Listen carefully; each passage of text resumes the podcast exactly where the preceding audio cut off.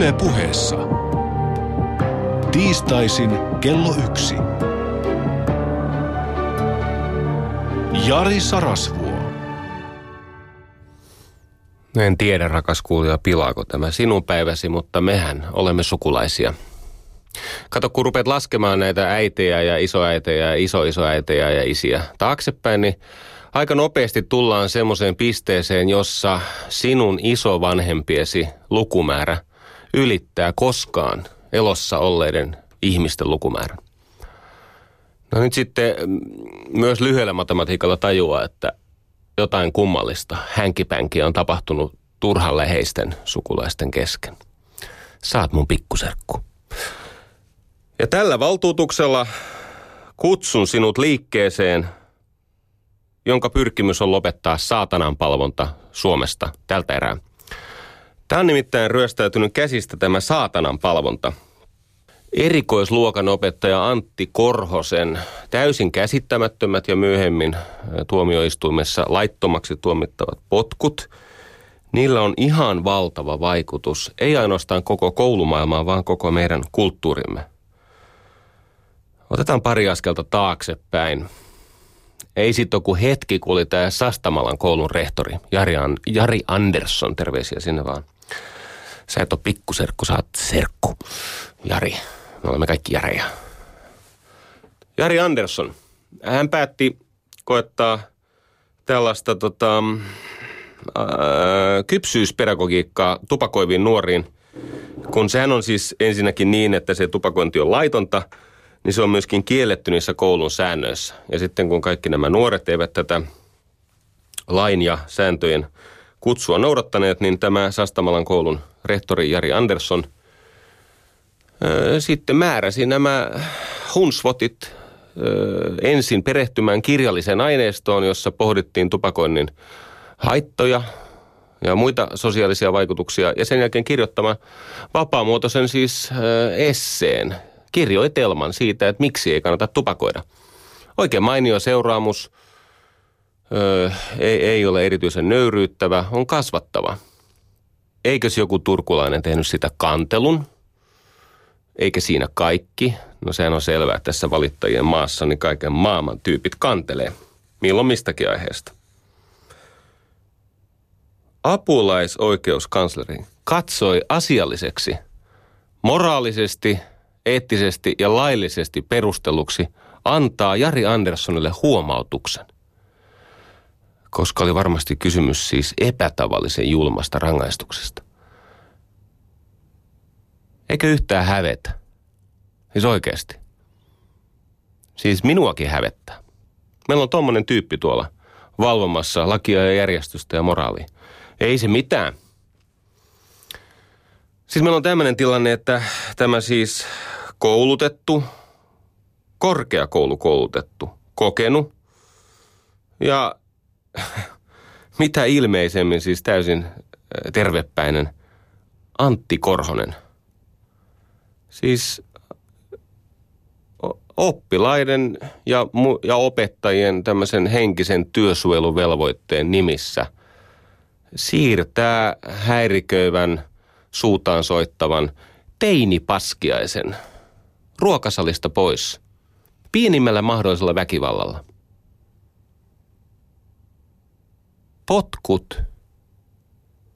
Potkut. Miettikääs nyt siellä opetusvirastossa, että millaisen viestin oikein lähetätte. Hanna Virkkusellekin terveisiä. Mieti sinäkin, sulla on muuten valtaa. Sulla on oikeasti valtaa. Nyt tee ajatuskoe. Sinä olisitkin minä. Niin mitä luulet, että minä tekisin? Jos mä olisin ministeri. Mä astuisin ulos ja sanoisin, että okei, kuntauudistus, se nyt on mennyt niin kuin on mennyt, mutta mulla on tämmöinen yksi nopea juttu hoidettavana. Ja se menee näin.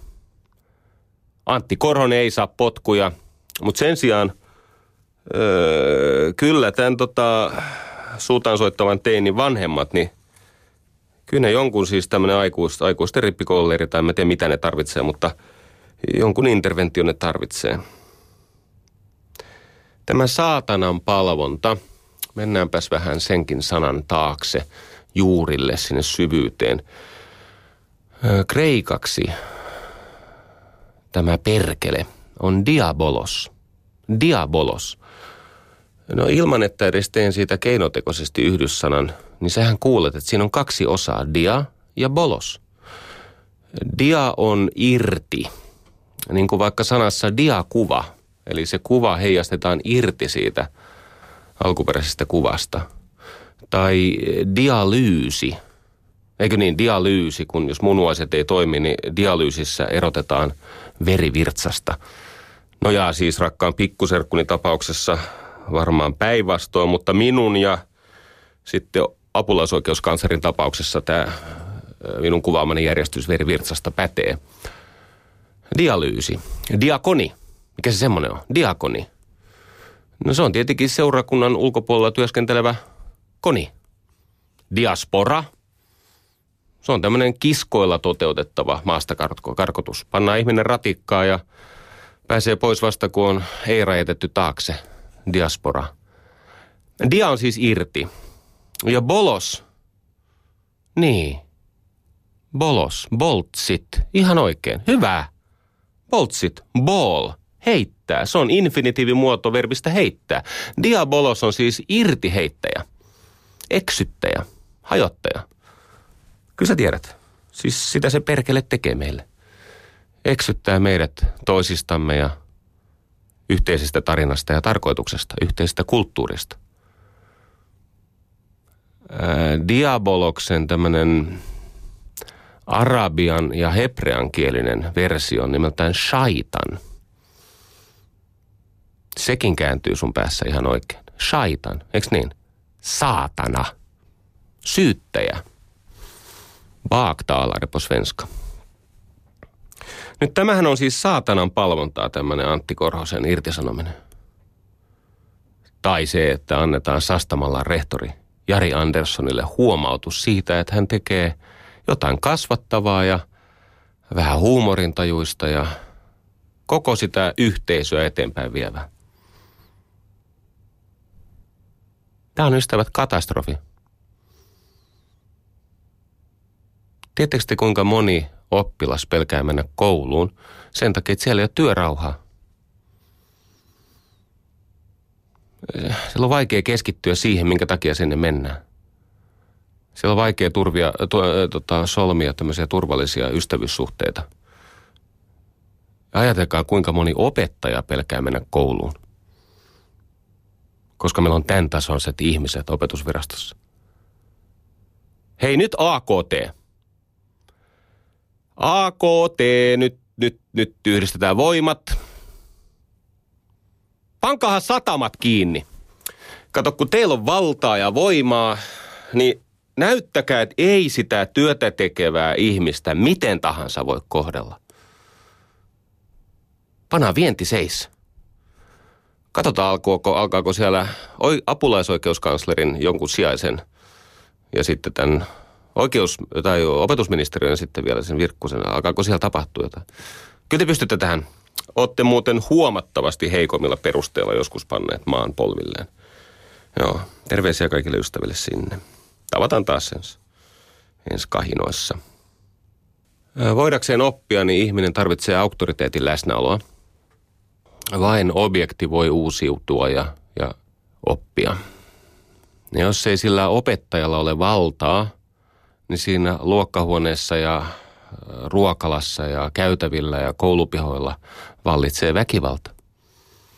Siellä, missä ei ole turvallista valtaa, siellä on mielivaltaa ja väkivaltaa. Ei se voi se Antti Korhonen kääntää selkäänsä ja kävellä pois tilanteesta, jossa hänellä on siis lain määräämä velvollisuus huolehtia siitä, että siellä on turvallista olla siellä koulussa. Ja mieti, jossakin on tämän oppilaan vanhemmat. Okei, varmaan olette kännissä tai jotain, mutta vitsi, mä toivon, että teillä käydään keskustelu. Tämän päivän teema on ihmisyyden ja ihmisyyteen vaikuttavista voimista. Se näkymättömin, mutta kenties merkittävin, eli kulttuuri. Multa on kysytty, että puhunko mä ainoastaan yrityskulttuurista Joo, se on itsessään hyvä aihe, mutta kun se valitettavasti on semmoinen juttu, että heti kun se on se sana yritys tai työ tai mikä tahansa semmoinen, joka liittyy velvollisuuteen ja tavoitteellisuuteen, niin osalla ihmisistä lyö rele päälle ja pää täyttyy siitä 3 kelvinin nolla taustakohinasta tämmöisestä ihmeellisestä lumisateesta. Mä haluan puhua siis laajemmin kulttuurista, mutta 3 ikkunasta käsin. Kun meidän elämä koostuu 3 elämästä. On oma elämä, se on se sun privaattielämä. Ja siellä sinun vaikuttaa perhekulttuuri. Vanhempiesi ja heidän vanhempiensa ja heidän sisarustensa ja sen suvun, mihin sinä synnyit, sen suvun kulttuuri, sen arvot ja ajattelumallit, toimintatavat, kommunikaatiotyylit, oma elämä. Sitten on tämä julkinen elämä, josta toden totta ammatista riippumatta on tullut julkista. Siis julkinen elämä, eli työelämä, teetkö mitä tahansa, niin se on kovin julkista. Sä oot esillä, sä harjoitat toisten ihmisten katseen alla sitä omaa tehtäväsi. Ja sitten on se 3 elämä, eli yhteinen elämä, eli yhteiskunnallinen elämä. Nyt näitä kaikkia sitoo yhteen kulttuuri. Ja ennen kuin lähdetään tätä kulttuuria pahtamaan, niin mun täytyy ensinnäkin sanoa semmoinen juttu, että varsinkin tämän viime lähetyksen, eli siis Toivo-lähetyksen kommentointi, se saavutti aivan uudet mittasuhteet. Tämä on ollut aika hämmentävää. Siis Pia Virtanen kertoi minulle, että, ja tämä oli siis pari päivää sitten, että niitä kommentteja olisi tullut 111 siihen Toivo-blogiin, sinne Yleisradion nettisivuille. Joka siis Jaakko Rauroman mielestä on sama kuin perustaisi sanomalehden. Sitten täytyy sanoa, että siellä käydään keskustelua, joka hetkittäin on oikeasti siis niin kuin perehtyneen, sydämen sivistyneen, uteliaan ja itsestään ulospäin kurkottavan ihmisen puheenvuoroja. Tämä on aivan loistavaa. Mä otan muutaman jutun ja sitten mä joudun pikkasen opastamaan mun tätä uutta, melko hyvää kaveria, tätä Rikkaat verolle. Kotaan heristellä ja kynä käsiin, että teet muistiinpanoja. No niin, mutta sitä ennen. Täällä on tämmöinen kuin Hereford Picnic, eli pelkään, että hän siis viittaa tämmöiseen lihakarjarotuun, ja vielä enemmän pelkää, että hän viittaa itseensä. Mutta hän kirjoittaa semmoisesta teemasta, että hän on siis monen kertaa yrittänyt pohtia, että voisiko ottaa positiivisen suhtautumisen tulevaisuuteen, eli toivo, elämän ohjenuoraksi tai elämän ajatukseksi. Ja sitten tulee tämä, siis hän haluaisi tarttua tähän toivoon, mutta hän toteaa näin tämä Hereford Picnic. Mutta jos haluat lisätä toivoa, niin kirjoita nimellesi. Saman tien valta kasvaa. Saman tien toimintakyky ja tontti laajenee. Hän kirjoittaa näin, että aina se toivo kuitenkin kilpistyy siihen, että olen kyllästynyt pettymään. Murheellinen viesti syvenee. Pessimismi oikeastaan aiheuttaa paljon iloa tapahtumien toteutuessa, kun kaikki osoittautuukin lopulta paremmaksi, mutta toisaalta se tekee odotuksesta masentavaa. Niin, niinhän sitä sanotaan, että pessimisti ei pety. Ei muuten pidä paikkaansa. Am I wrong? Pitäisikö vain elää ilolla ja ottaa turpaansa aina silloin tällöin? Kuvitelkaa, että siis ja-konjunktiolla liitetään, että yrittää elää niin kuin ilon kautta ja ottaa turpaansa. Vähän on synkkää. Mutta sitten, ystäväni sanoo, jos viitsisit tähän pettymyksen ja toivon suhteeseen heittää jonkun kommentin yhden miehen dialogissasi. Susta mä tykkään muuten. Niin olisin riemastunut. Tietenkään en sitä odota. Mäpä sanon seuraavaa. Tämä kysymys, että onko toivossa elävä realisti vai epärealisti? Ja fakta on se, että ne, jotka elävät toivossa, eli elävät siinä odotuksessa, että huomisessa on vielä lupaus ja joka aamu armo uusi ja jotain hyvää on tuloillaan, se ei vielä näy, mutta sieltä se tulee, Niin totuushan on se, että toivossa elävät ovat harhaisempia kuin esimerkiksi masentuneet. Miten niin totuus? No siis tätä on tutkittu vaikka kuinka paljon. Nyt mä haluan lähettää ensimmäistä kertaa terveisiä tämmöiselle siis kertakaikkiselle siunaukselle meidän tavallisten suomalaisten joukossa, eli Joni Martikaiselle. En sinua tunne, en sinusta tiedä mitään muuta kuin sen, että sä lähetit mulle itse kirjoittamasi ja itse kustantamasi kirjan Älä usko kaikkea, mitä ajattelet, jota mä siis hartaasti toivon, että kaikki paitsi rikkaat verolle lukisi. Ja rikkaat verollekin saa lukea, mutta mulla ei ole mitään odotuksia siitä, miten se menee. Mutta sehän on siis mahtava kirja siitä, että ei fiksu ihminen omiin ajatuksiinsa luota. Se on täynnä satoja tutkimuksia. Se on hieno kooste siitä Daniel Kahnemanin työstä ja lukemattomien muiden tuttujen ja palkittujen ja arvostettujen nobelistien elämäntyön kiteytyksestä. Joni Martikainen. Jos sallitte, mä vähän siitä, mä tuun omistaa Jonille ihan oman jakson, mutta koska se on niin hyödyllistä tämä, että miten harhat ohjaavat elämäämme ja miten vaarallista on luottaa omiin ajatuksiin. Joni kirjoittaa kirjassaan näin. Ja sitten mä kävin muuten läpi vielä nämä tutkimuksetkin. Siis hän viittaa niihin tutkimuksiin asiallisesti ja jos meikäläinen tällä kyvykkyydellä löytää ne varsinaiset tutkimukset, niin kyllä säkin tähän pystyt. Koska sä oot sitä parempaa sukuhaaraa. No niin. Lukuisissa tutkimuksissa on todettu positiivisten harhakuvien vaikuttavan rakentavasti ihmisen hyvinvointiin. Yleinen tulos tutkimuksessa on se, että mitä vähemmän yksilöllä on positiivisia harhakuvitelmia, sitä huonommin hän voi. Positiiviset harhakuvitelmat edistävät mielenterveyttä, hyvinvointia, onnellisuutta, luovuutta, tuotteliaisuutta ja muista ihmisistä välittämistä. Kuvaavaa on, että masennuspotilailla ei yleensä ole positiivisia illuusioita. Tämä jyrkkä realismi synnyttää subjektiivista eli henkilökohtaista kärsimystä. Ja todellisuuden tajuisimpia ovat ihmiset, joilla on diagnosoitu kliininen masennus. No voin sanoa, ystävät, omastakin kokemuksesta ja aika monen ihmisen kanssa käydyistä keskustelusta, että tämä on totta. Mutta älkää minua tai Joni Martikaista uskokaa näitä tutkijoita, jotka tämän asian on siis tuhansilla ja kymmenillä tuhansilla tapauskohtaisilla testeillä löytäneet. Nyt tälle mun kaverille, Herefordille. Oo edes limusiin. Se on kalliimpaa lihaa. Niin siis pettymyshän johtuu epäkypsästä odotusten tasosta.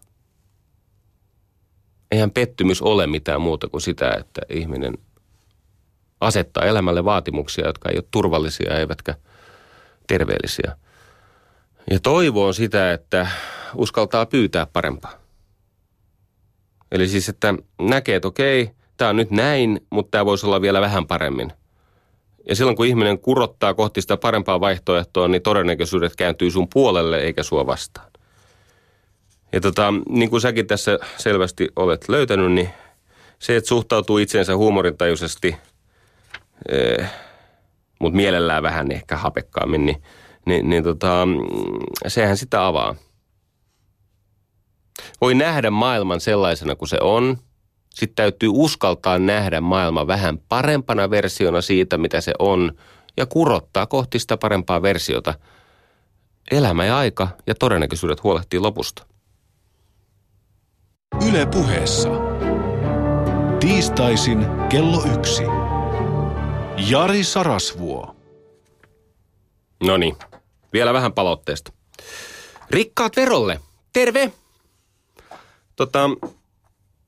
Nyt ystävä, sä vähän koettelet tätä meidän haurasta, yksipuolista rakkautta.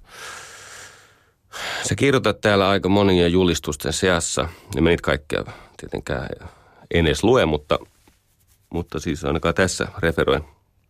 Mutta täällä lukee siis näin.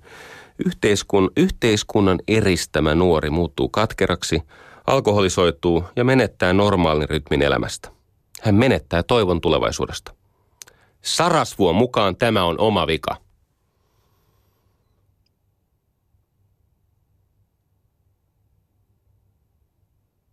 Kuulitko kiroilua? Jos et kuullut, sinulla on tämmöinen jonkun avaruusolion päähän asentama suodin. Missä mä olen koskaan ilmaissut, että ihmisen hätä tai yhteiskunnan vaikutus ihmisen elämän kulkuun tai jotain muuta. Tässä on kysymys kaikki siitä, että se on oma vika. Mä en ole ikinä ajatellut noin. Mä oon kuitenkin siis erinäisissä muodoissani aika paljon tätä omaa juttuani avannut julkisesti. Millä oikeudella sä muuten edes päätät, mitä mieltä mä oon? Sarasvuon mukaan tämä on oma vika. Ei ole. Se on ihan selvä, että jos meillä on 1000 ihmistä, jotka pannaan ankeisiin olosuhteisiin, niin totta kai siellä todennäköisyydet kääntyy ihmistä vastaan ja sieltä tulee ikäviä asioita ulos. Joka tämän kieltäisi, niin ei varmaan olisi kauhean kiinnostunut ylipäänsä tosiasioista. No sit jos sallit, tähän mä sulta mitään lupaa kysyn. Sä kirjoitat näin. Yhteiskunnan eristämä nuori muuttuu katkeraksi.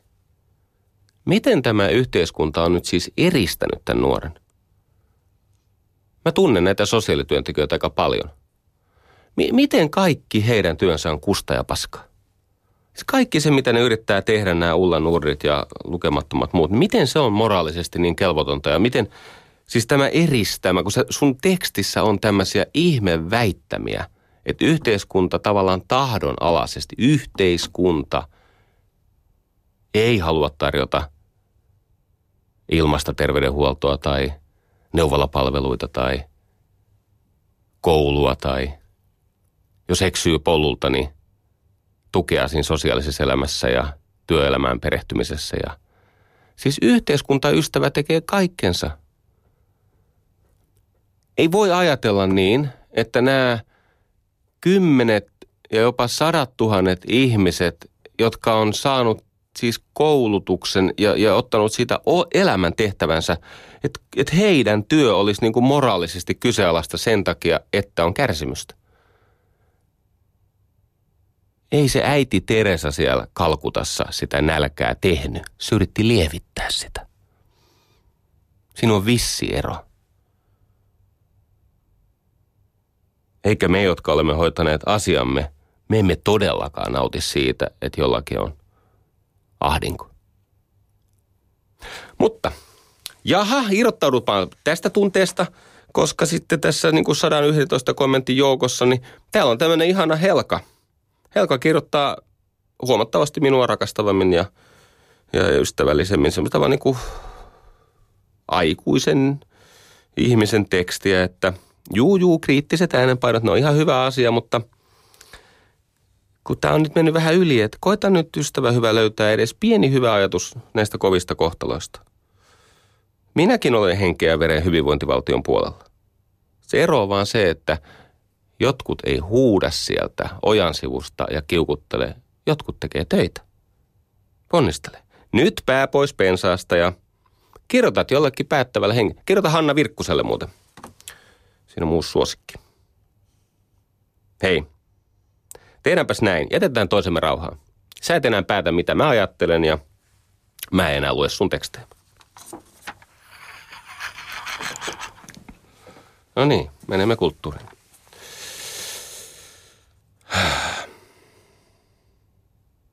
Ajattelen näin, että jos ihminen olisi kala, niin kulttuuri on se vesi, missä ihminen ui.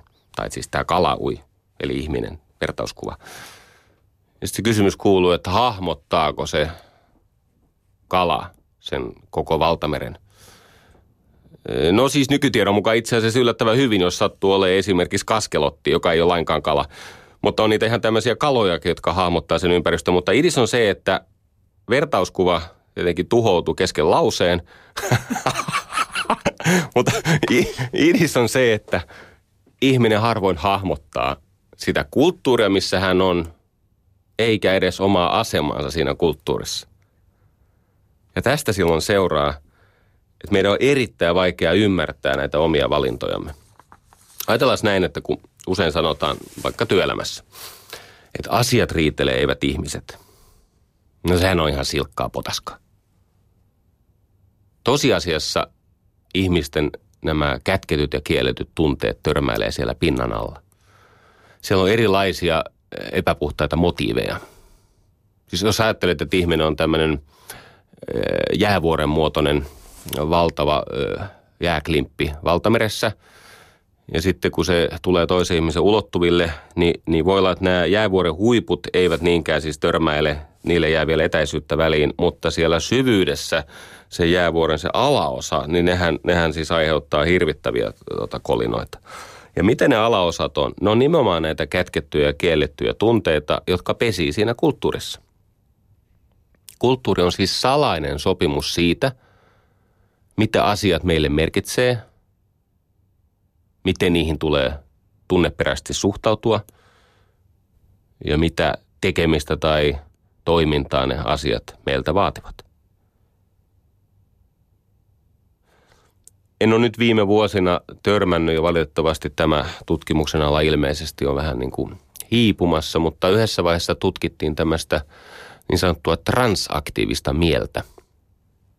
Transaktiivisen mieli, siis se transaktiivinen mieli käsitteenä tarkoitti sitä, että mieli ei ole minussa, vaan minä elän siinä tilassa, jonka synnyttää mieli. Ja valtaosa tai merkittävä osa minun mielestä syntyy minun ihmissuhteistani, eli kanssakäymisestä toisten ihmisten kanssa. Eli yllättävän suuri osa meidän älykkyydestä, toimintakyvystä, potentiaalista, jopa muistoista tai muistista on meidän ihmissuhteessa.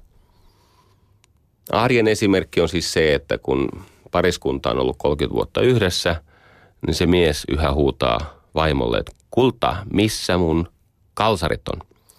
Ja se vaimo vastaa kärsivällisesti, että samassa laatikossa kuin viimeiset 17 vuotta tänne muutettuamme, niin me laitoimme ne sinne.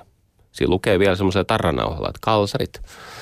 No, mutta miksi tämä mies kyselee? No osittain se on tämmöistä niin kuin laumaeläimelle tyypillistä tämmöistä huhuilua ja tämmöistä kiekumista, jossa siis kaiku luodataan, että oot sä vielä olemassa, enkä mä vaan yksin. Koska yhtenä päivänä sitä vastausta ei tule ja sitten siellä on lappu jääkaapissa magneetilla ja eikö niin lähdin jalkapallojoukkueen kanssa tai jotain vastaavaa. Mutta osa sitä on myöskin se, että se mies on ulkoistanut sen tavallaan sen järjestyksenpidon sille tähän asiaan suostuvaiselle vaimolleen. No tätähän tapahtuu työpaikassa, kun ihmiset niin kuin kukin omien kykyensä mukaan jakaa tehtäviä. Se transaktiivinen mieli siis tarkoittaa sitä, että keskeinen osa minun voimavaroista, resursseista, on investointeja tai tämmöisiä eräänlaisia tase-eriä niissä mun työelämän ihmissuhteessa. Ja mitä paremmin sitä ymmärtää, sitä paremmin siinä pystyy toimimaan. Kulttuuri on siis viesteistä tai uskomuksista ja jaetuista arvoista, asenteista ja toimintamalleista syntynyt. Se on tämmöinen kenttä, salainen sopimus, pelto, johon sitten erilaiset tapahtumat siementää. Sinne tulee rikkaruohoja, hyötykasveja ja niin poispäin. Ja nyt sitten tämä, siis sanakulttuuri tulee latinan kielestä ja tarkoittaa siis viljellä. Ja tämän kulttuurin ymmärtäminen on ongelmallista sen takia, että johto on jostain syystä niin valtavan tykästynyt kaikkeen sellaiseen, missä ei niin kuin ihmisluonto muistuta alhaisuudesta ja missä ei hiki haise. Kato, kun johto on kiinnostuneempi näistä erilaisista kehityshankkeista ja vaikkapa markkinoiden vaatimuksista tai strategioista ja niin poispäin. Ja sitten kumminkin se, mikä on ratkaisevaa, on se kulttuuri. Se todellisuus, missä ihmiset sitä julkista elämäänsä keskenään harjoittaa työelämässä. Mä yritän jotain aika vaikeeta. Nimittäin tuolla siis kun luin näitä kommentteja, niin täällä pohdittiin jopa tällaista, että kannattaako tätä asiaa edes käsitellä radiossa. Eli että kuuntelevatko yritysjohtajat näitä juttuja? No vastaus on tuskin kuuntelee. Ne on siinä määrin omavoimaisia ja ne on viisautensa hakenut ihan jostain muualta. Et eivät välttämättä kuuntele, mutta ne, jotka kuuntelee, voivat tästä hyötyä. Ja eikä se sua haittaa, vaikka et olisikaan yritysjohtaja, että ymmärtäisit, että mitkä voimat siellä yrityksessä toimii.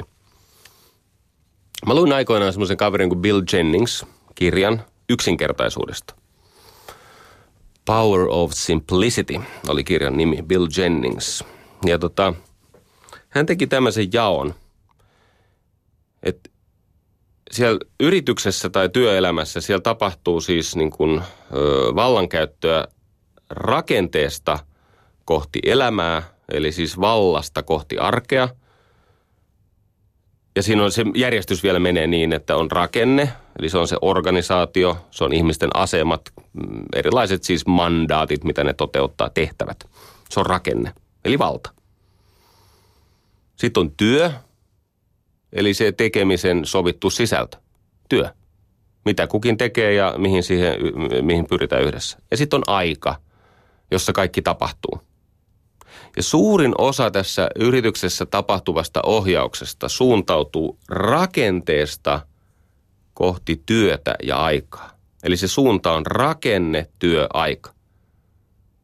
Eli valta päättää, mitä tehdään ja siitä sitten järjestetään se aikaresurssi tai tekijäresurssi, että koska tehdään ja miten tehdään. Tämä on, ystävät, erittäin ongelmallista. Miksi? No numero 1, tämä on vieraannuttavaa. Kun ketä tahansa ihmistä, saati sitten ammattilaista, ohjataan sieltä vallasta käsin, hänhän kokee ulkopuolisuutta. Se on vieraannuttavaa, siis se on loukkaavaa. Eli että se ammattilainen ei saakaan ohjautua siitä ongelmasta ja käsillä olevasta haasteesta käsin, vaan häntä ohjaa joku toisessa hetkessä, toisessa paikassa hänen puolesta asioista päättänyt tämmöinen, eikö niin, struktuurifasisti. Olen muuten havainnut täällä Yleisradiossa pikkasen tämmöistä rakkautta rakenteeseen. Lauri Kivinen, asento, voin tulla ilmaiseksi kertomaan, että miten tätä työtä kannattaa järjestää sieltä ohjelmavirasta käsin. Toki sillä on seuraamuksia. Nyt noin puree siis kynsiään tämä mun tiimi. Paitsi Alex, joka ilmeisesti sulla on joku muu toinen työpaikka jo tiedossa, koska se nostaa peukkua siellä. Ei Kivinen tästä suutu. Kivinen on ollut toisessa tämmöisessä rakennefasistifirmassa töissä. Siellä vasta rakennetta rakastettiinkin, nelidimensionaalisia matriiseja sun muita. Mutta Lauri oli kyllä siellä silloin, kun se homma sujuu. Joo. Hyvä, että oot täällä. Meillä on ehkä uuden tapaamisen paikka. Koitetaan palata kuuntelijan palvelemiseen. Silloin kun ohjaudutaan rakenteesta kohti työn sisältöä, niin se johtaa aina siihen, että se työ monimutkaistuu. Ihmisiltä katoo virta, ne menee oikosulkuun. Oikosulku, sehän on semmoinen tila, että virtaa menee aivan valtavasti, mutta mitään ei tapahdu, se piiri sulaa. Se siis vie voimat, se oikosulku. Rakenteesta kohti työtä ja aikaa tapahtuva ohjaus monimutkaistaa, vieraannuttaa, väsyttää, raivostuttaa. Ja se on keskeinen syy, miksi nämä asiat menee Suomessa nyt niin kuin ne menee. Sitten on toinen mahdollisuus. Ohjaudutaan elämästä, eli asiakkaasta, eli siitä työstä, eli siitä luovasta prosessista käsin kohti työn sisältöä, eli ajasta kohti työtä ja työstä kohti rakennetta. Kyllä sä pysyt perässä. Aika, se on se, missä kaikki tapahtuu. Se on se, missä ihmisen osaaminen, energia ja muut voimavarat yhdistyy ja siitä käsin se annettu tehtävä alkaa jollakin tasolla toteutua. Silloin kun mennään ajasta kohti työtä, niin se työ pysyy yksinkertaisena. Se antaa palautetta tekijälleen, mutta se antaa myös valtaa ja se antaa tunnetta tarkoituksesta. Ja nyt jos me mietitään esimerkiksi tämmöisiä kavereita kuin Daniel Pink, kun hän pohti sitä, että kun on näitä 3 tason motivaatiotiloja, on siis se alkeellisin motivaatiotila, joka on niin kuin selviytyminen, vietit, seksi, tämmöiset ylpeys, ahneus, näitä. Sitten on se palkkiot ja rangaistukset, eli 2. taso. Nämä 2 ensimmäistä toimii ainoastaan paniikissa tai silloin, kun on kysymys äärimmäisen suorittavasta työstä. Sitten on se 3. taso, siis se taso, missä me ystävät olemme nykyisin. Jos elämä ja työ on monimutkaista, nämä kaksi ensimmäistä tasoa, eli palkkiot ja rangaistukset ja sitten tämä ihmisessä oleva niin kuin viettienergia, himot ja haaveet ja nämä, niin toimi. Mitä siellä kolmostasolla olikaan? Siellä on autonomia, eli että sulla on valtaa ja vastuuta. Sä oot saanut jonkun tehtävän ja sulla on valtaa toteuttaa se tehtävä kyselemättä eri suuntiin, että mihin mulla on lupa ja miten tämä nyt menee ja mitä säännöt tästä sanoo. Jumalauta, jos säännöt syrjäyttää ajattelun, niin mitä tapahtuu ajattelulle? Se näivettyy. Näitähän aina tämmöisiä ihmisiä, jotka jostain syystä, niin nehän vemputtaa niiden sääntöjen kanssa. Koita kiihottua tästä oikeasta elämästä, siis siitä, että saa luoda arvoa toiselle ihmiselle. Autonomia, toinen on tämä mestaruus. Mitä se mestaruus tarkoitti? No siinä Daniel Pinkissä tarkoittaa sitä, että ihminen saa ravintoa palautteesta. Hän haluaa olla hyvä työssä ja hän saa siitä voimia. Ja sitten on se kolmas taso ja se on tarkoitus, että sillä työllä on jokin sen ihmisen tarpeita suurempi tarina, jota hän toteuttaa. Siis se on merkityksellistä. En tiedä, tuleeko tämä nyt jollekin järkytyksenä, mutta mähän en tästä varsinaisesti palkkaa saa. Mä en tee tätä siis tullakseni kuuluisaksi. Ja koska olen hyvin onnellisesti naimisissa, niin tällä ei ole myöskään tällaista niin kuin seksuaalimarkkinoiden arvonnousutarkoitusta. Miksi mä tätä teen? No sen takia, että mä saan treenata näitä hengellisiä lihaksia. Kulttuuri mittaa, ystävät, ihmisen kohtalon. Ja jos me ohjaamme työtä sieltä ajasta, arjesta, elämästä kohti työn sisältöä. Työn sisältö kirkastuu, yksinkertaistuu. Ja sitten kohti rakennetta, jolloin rakenne resurssoi sitä, kun tämä on koko toimivan strategisen ajattelun ydin. Rakenne resurssoi sitä, missä on toivoa. Mä otan vielä suuremman haasteen. Mä aion kohta puhua strategiasta. Jari Sarasvuo. Yle.fi/puhe. Niin kuin on kysytty tämmöistä, että kannattaako tämmöisiä asioita puhua ihmiselle, jos hän ei satu olemaan yritysjohtaja. No minäkään satu olemaan yritysjohtaja ja silti olen jopa siinä määrin kiinnostunut, että tulen tänne ajattelemaan näitä juttuja ääneen. Ihan palvelutarkoituksessa. Totta kai kannattaa. Yksi yleisimpiä ongelmia on se, että ajatellaan, että strategia on causa prima, eli alkuperäinen syy. Se, mistä hommat lähtee käyntiin. No ei ole. Ensinnäkin silloin, kun yritys on pieni, niin se ei tarvitse strategiaa lainkaan. Sen ainoa tehtävä on jäädä eloon ja siihen se pääsee opportunistisesti etsimällä niin kauan asiakkaita, jotka suostuu ostamaan edes jotain. Ja sen opportunistisen siis elojäämistaistelun ja jokaisesta hengenvedosta niin kuin rimpuilla astma tai ei, niin se johtaa siihen, että se pikkuyritys saattaa kasvaa vähän isommaksi, mutta pieni yritys ei tarvitse strategiaa. Ja näitä startuppeja, kun näihinkin on tullut vähän sijoitettua ja niiden kanssa on tullut puuhattua, niin ei ne tarvitse ensin strategiaa. Ensin ne tarvitsee jotain semmoista osaamista, josta asiakas on valmis maksamaan. Sen jälkeen ne tarvitsee organisoitumista sen osaamisen ympärille ja rohkeutta kasvaa asiakasrahoituksella. Eikä sillä, että tämmöiset ahneet, toiveikkaat sijoittajat syytää sinne tunnotonta rahaa, jolla voi sitten mennä vaan komeemmin konkurssiin. Se strategian tarve tulee vasta, kun sun kone on niin iso, että sä joudut miettimään, että tässä ekosysteemissä mä olen saavuttanut norsun aseman, ellen mä lähde vaeltaa, niin täältä loppuu nämä eukalyptuspuun nämä lehdet. Eli että tässä siis ympäristössä ei enää niin kuin ekosysteemi ei mua ruoki, mun pitää löytää se seuraava paikka. Mikä yritystoiminnassa on causa prima? No se on tietenkin kulttuuri, joka mahdollistaa sen, että asiakas haluaa ostaa itselleen suuremman arvon kuin mitä hän joutuu hintaan maksaessaan luopumaan. Päinvastoin kuin nämä sanoo, niin yritystoiminnan tarkoitus ei tietenkään ole maksimoida omistajien voittoa. Yritystoiminnan tarkoitus on tuottaa arvoa asiakkaalle niin, että asiakas maksaa siitä ylihintaa eli preemiota. Kun sä tuotat arvoa asiakkaalle niin, että asiakas on siitä halukkaasti maksamassa jotain, niin se kate on se, millä sitä hommaa kehitetään. Sitten jos tämä homma jatkuu, eli kun yrityksen ydintehtävä, terveisiä haudan takaa Peter Druckerilta. Jos sulla on muuten joskus semmoinen olo, että se Sarasvuo ei tiedä, mistä se puhuu, niin muistuta itse asiassa yhdestä asiasta.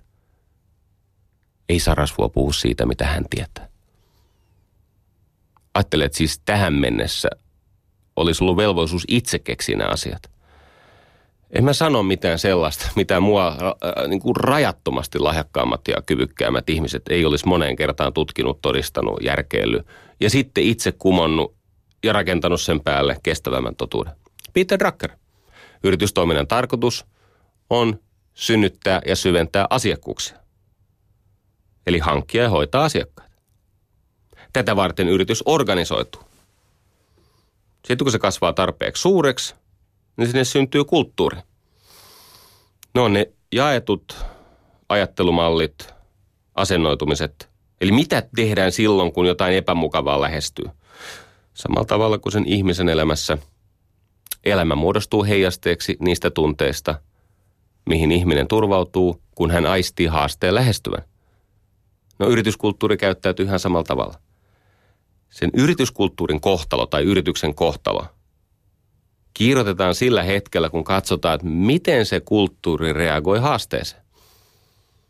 Miten se reagoi ristiriitaan tai pettymykseen. Ja silloin kun voidaan hyvin, eli se kulttuuri on utooppinen, toiveikas, anteeksantava, sietää ristiriitoja, niin silloin kaikki voi hyvin. Silloin siellä olevat ihmiset, ne näkee harmaan kaikki ristiriitaiset sävyt, mutta ne kykenee toimimaan mustavalkoisesti. Tämähän on terveen ihmisen tunnusmerkki. Sulla on siis sun pään sisäinen maailma on ambivalentti. Eli siellä on harmaa sävyjä. Siellä on ristiriitaisuuksia, paradokseja, sävyt sekoittuu niin kuin da Vincin sfumaattomaalaustekniikassa. Mutta se silti pystyy toimimaan bivalentisti, eli mustavalkoisesti. Eikö niin? Näet harmaan sävyt, ymmärrät maailman ristiriitaisuuden ja monimutkaisuuden ja toimit päättäväisesti, selkeästi, mustavalkoisesti. Sä joko juot tai et juo. Se joko nielet asiakkaan huonoa käytöstä tai et niele. Se on bivalenttia käytöstä. No mistä tunnistaa tämmöisen vähän heikomman tapauksen? Sen pään sisäinen maailma on jyrkkä. Tekisi meille taas lukea tänne ihan mun kaverin kommentteja. Ei ne asiat, näin mene. Pään sisäinen maailma on mustavalkoinen, jolloin ulkoinen itseilmaisu on äärimmäisen ambivalenttia. Sisäinen maailma bivalentti, ulkoinen ambivalentti, eli elämä on semmoista niin kuin harmaata puuroa. Ei dynamiikkaa, ei luovaa, asioita eteenpäin vievää, siis Gordionin solmun miekalla halkaisevaa aktiota. Strategia on kulttuurin osajoukko. Ja itse asiassa strategia, päinvastoin kuin nämä hyvin monet konsultitkin, niitä on muuten liikaa. Strategia ei ole substantiivi. Strategia ei ole suunnitelma. Se on tapa johtaa vahvuuksista käsin niin, etteivät heikkoudet kaataisi koko peliä. Mä jouduin, kun mä twiittasin tästä, mä sanoin, että strategia on tämmöinen oikosulkusana, että kun sen esittää kysymyksen muodossa vaikkapa johtajille, niin hyvin usein, niin siellä tulee tämmöinen henkinen anafylaktinen shokki, että rupeaa niin kuin nämä kurkkutorvet ja muut sieraimet tukkeutuu ja sitten ei henki enää kulje ja se tulee sitä kakomista. Testatkaa, mikä on meidän strategia, kysykää johdolta, niin huomaatte, että sieltä rupeaa tulemaan eri vastausta ja osa ihmistä ei puhu strategiasta lainkaan. Joo. Eikö tuo kaikki tähtää omistajien voiton maksimointiin, lukee tässä. Ensinnäkin ne, jotka maksimoi, ne ei koskaan maksimoi. Sä voisit muuten, Erkka, kokeilla semmoista, että myyt niitä osakkeita silloin, kun se on aivan huipussa se osake. Ja ostat vasta, kun se on aivan pohjalla. Kokeilepas tätä. Sitä on moni rikastumaan pyrkinyt kokeilu. Sitten kun sä tiedät, että nyt se on lakipisteessä, nyt mä myyn nämä osakkeet, kun enää se ei nouse. Ja sitten pysyt pois markkinoilta, kunnes se on siellä pohjassa. Ja sit sä ostat taas. Eikä sun tarvitse tehdä tätä, kun 10-15 vuotta, niin sä oot monikymmenmiljonääriä siihen vielä 25 vuotta, niin sä oot Warren Buffett. Jää vaan sulta tekemättä. Miksi? Koska ne, jotka maksimoi, ne ei koskaan maksimoi. Ei tämä maailma tottele sitä niin kuin periaatetta. Ei tämä ohjaudu täydellisyydestä käsin. Yritys on tämmöinen jännitteinen kenttä, missä on siis omistajat. Ne päättää kaikesta. Ne on maanista, depressiivisia skitsofreenikkoja. Sitten on henkilöstö, ne tekee kaiken ja ne on kroonisesti tyytymättömiä, kitiseviä kakaroita. Ja sitten meillä on asiakkaat, ne on taas aivan kohtuuttomia, tämmöisiä lapsiruhtinaksi taantuneita rinssieverstejä, jotka siis haluaa kaiken, mutta ei maksa mitään. Nyt meillä on siis nämä mielipuolet ja nämä kroonisesti tyytymättömät ja sitten nämä lapsiruhtinaat. No, nämä yrittää sitten keskenään jotenkin tulla toimeen, eikä siitä tulisi mitään, ellei siellä olisi pätevää väkeä välissä, eli johto. Luuleeko joku, että tyytymättömyyden vähentäminen lisää jossakin yrityksessä tyytyväisyyttä? Eiks niin? Lisää Coca-Colaa jääkaappia. Ei ainoastaan ilmainen hammashoito, vaan ilmainen kosmeettinen hammashoito. Valkaistaankin ne hampaat kaupan päältä. Ei mikään palkankorotus tietenkään koskaan ihmisestä tyytyväistä tee. Hei, AKT, muistatteko tehtävänne? Sen jälkeen saatte multa luvan taas pyytää palkankorotuksia. Ensin se Virkkunen kuriin ja sitten Korhonen takaisin töihin ja sitten saatte jonkun pennin. Noniin, palataan strategiaan. Strategia, jos suunnitelmassa on verbi, se tulee kahdesta osasta. 1. Silloin sana strategos tulee kreikasta. Tarkoittaa ylintä tai korkeinta, niin kuin stratosfäärissä tai ne armeijan ylimmät, kenraalit, strategos. Kenraali. Sitten siellä on semmoinen kuin again. Se on ajaa tai johtaa.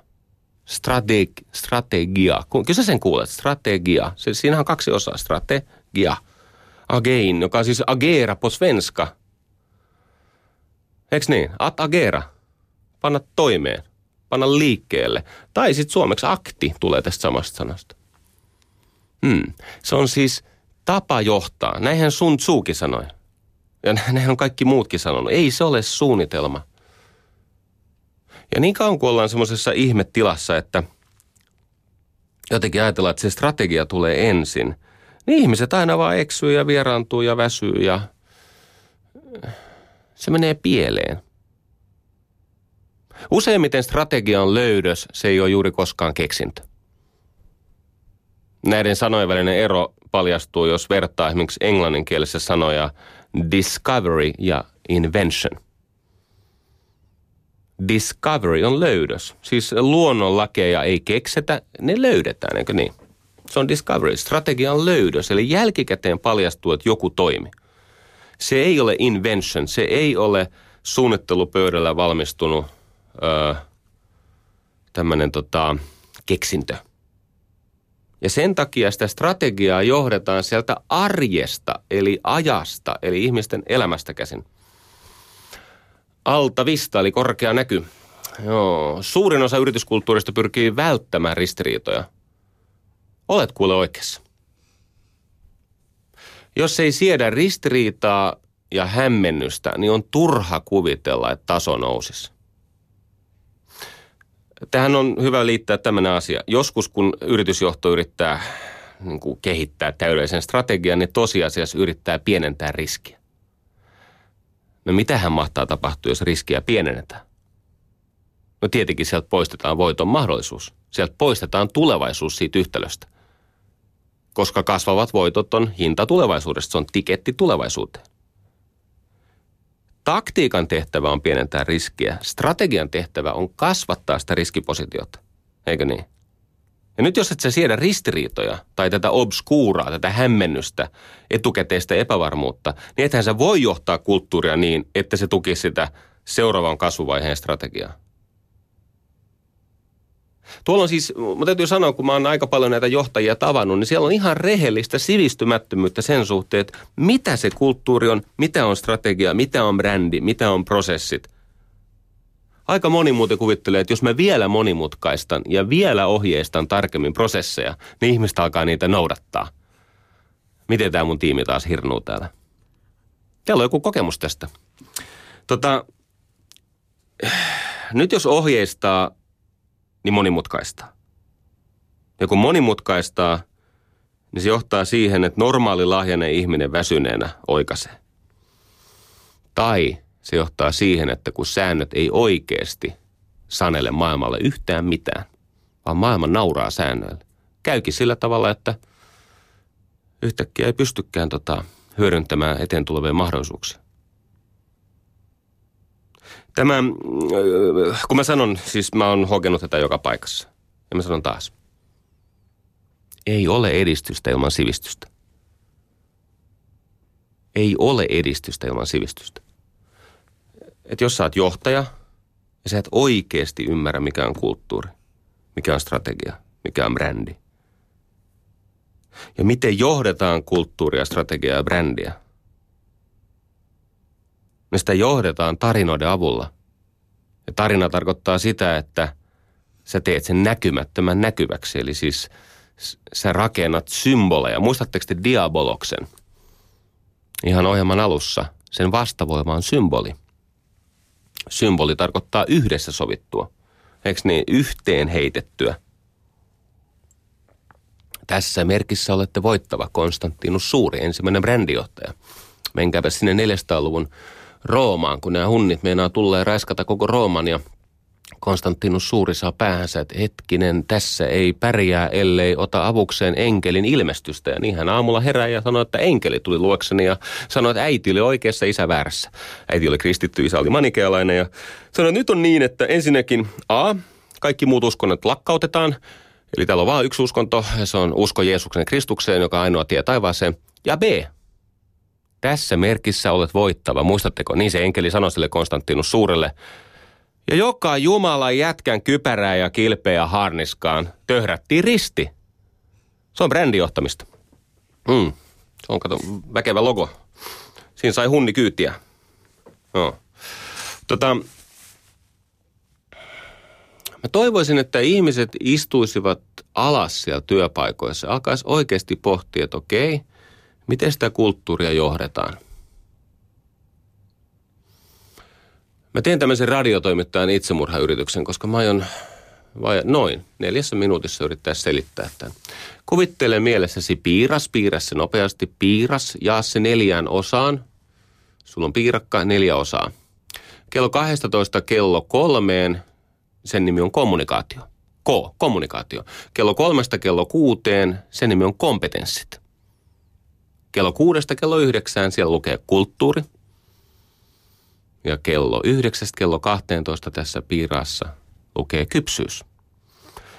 Kommunikaatio on siis viestintä ja viestinnän tietenkin merkitys on se vastaus, minkä saat, mutta viestinnän tarkoitus on yhteys. Onneksi on nämä podcastit, niin voit kuunnella uudestaan. Tehdään muistiinpanoja. Viestinnän tarkoitus on yhteys, jonka kautta voidaan sopia, mitä yhdessä tehdään. Eli ensin meillä on siinä piirassa se kommunikaatio. Mitä täsmälleen ottaen nimenomaisesti tarkkaan merkiten, mitä täsmälleen ottaen tehdään, miksi se on välttämätöntä, aika tärkeää. Tässä tulee tämmöinen rimpsu. Mitä, miksi, milloin, miten, kuka, mitä jos. Mitä täsmälleen ottaen tehdään, miksi se on välttämätöntä. Milloin pitää olla jotain valmiina. Miten se on silloin tehty, kuka kaikki tai ketkä kaikki tekee, kuka tekee. Ja jos se menee pieleen, niin mitä tehdään sitten, eikö niin? Nyt sitten meillä on kommunikaatio ja moni ajattelee, että kommunikaatiosta, kun ensin keskustellaan, niin sitten voidaan mennä kompetensseihin. Se oli se 2. piirros 3-6. Kompetenssit eli kyvyt, eli tiedot ja taidot, osaaminen, kokemus. Ja kompetensseista päästään sitten kulttuuriin, eli siihen yhteiseen osaamiseen ja tekemiseen ja siihen tavallaan jaettuihin tapoihin ajatella, suhtautua ja toimia. Ja sieltä sitten kypsyyteen. Se ei mene näin. Miksei mene? No katsoksi siis kommunikaation lasikatto on tietenkin ihmisten kompetenssit. Että sä oikeasti pysty keskustelemaan syvällisesti mistään sellaisesta, mitä sä et ymmärrä. Sehän näkyy siis osassa näistä palautteista. Tuinko mä maininneeksi tämän nimimerkki, mikä se oli? No niin. Et sä voi mennä kommunikaatiosta kompetensseihin, koska se keskustelu muuttuu diaboliseksi.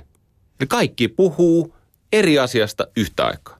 Vastaavasti, et sä voi mennä kompetensseista kulttuuriin, Mikset? No kun se kulttuuri kykenee hylkimään kaikkea sellaista, mitä se ei ole etukäteen päättänyt hyväksyä. Mieti nyt, kun se sun esimies käy jossakin esimieskurssilla tormakoitumassa ja sitten se tulee takaisin työyhteisöön, niin aika nopeasti niistetään sieltä se Sarasvuo-uskoveksi. Se kulttuuri päättää, mitä siellä seuraavaksi kokeillaan ja mihin uskotaan. Se ei mene kompetenssit, kulttuuri. Ja edelleen, kulttuuri, mikään kulttuuri ei nouse johdon kypsyyden asettaman lasikaton yläpuolelle. Tämä transaktiivisen mielen tutkimustraditio, jos se jotain on osoittanut, se on osoittanut tämän. Mikään kulttuuri ei nouse johdon kypsyyden asettaman lasikaton yläpuolelle. No miten tämä homma ratkaistaan? Onpa hyvä, että oot kuulolla vielä. Se ratkaistaan pyörittämällä tätä meidän piirasta vastapäivää. Ensin on kommunikaatio, kun puhutaan vaikeista asioista ajoissa, kauniisti ja jämäkästi, niin ihmiset alkaa kypsyä. Kommunikaatiosta kypsyyteen. Ja kun johto kypsyy siis moraalisesti, eettisesti, hengellisesti, kun ne kypsyy, ne siis aikuistuu, niin kulttuuri energisoituu, koska se johdon kypsymisen tarina antaa voimaa kulttuurille. No nyt kun kulttuuri on avoin, utelias, nälkäinen, alkaa uudet kyvyt juurtua. Kommunikaatio, kypsyys, kulttuuri, kompetenssit. No sieltä on taas helppo palata kypsyyteen.